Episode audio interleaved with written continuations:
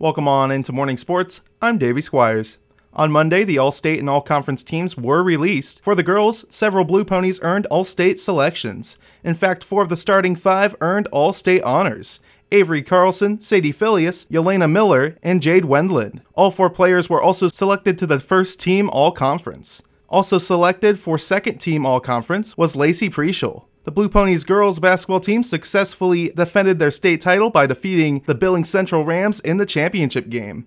On the boys' side, two Blue Ponies were selected. Xavier Butler was selected to second team All Conference. Also on the honorable mention list was Isaac Pedraza. The Blue Ponies boys basketball team was defeated in loser out action at the state tourney by Polson.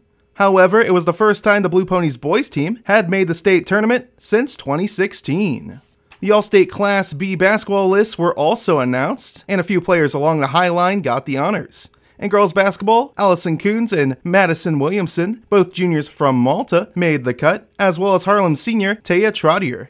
For the boys, Harlem seniors Tyler Seaholes and RJ Ramon, Malta seniors Connor Tuss and Rex Williamson, and Rocky Boy senior Joe DeMontany all made the Class B list. On to more basketball as the 35th annual Highline Invitational Basketball Tournament will be taking place at the MSU Northern Armory Gym this coming Thursday through Saturday.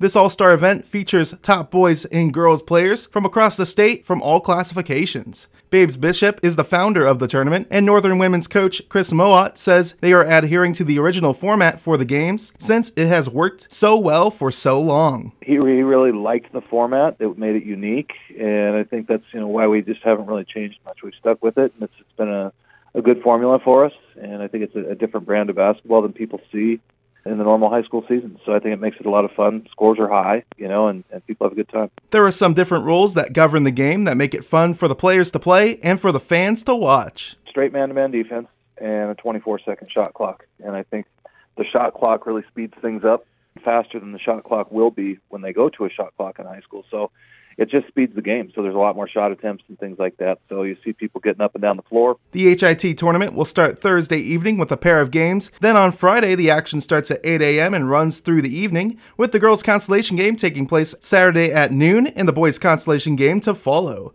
The girls' championship game will tip off at 3 with the boys at 4:30. Also Friday at 5 there will be a 3-point shot contest and a slam dunk competition. More sports coming up this weekend as Saturday, high school softball. Havre will be at the Cut Bank Softball Jamboree and also on Saturday high school tennis. Havre will open their season on the road at the Cut Bank Invitational.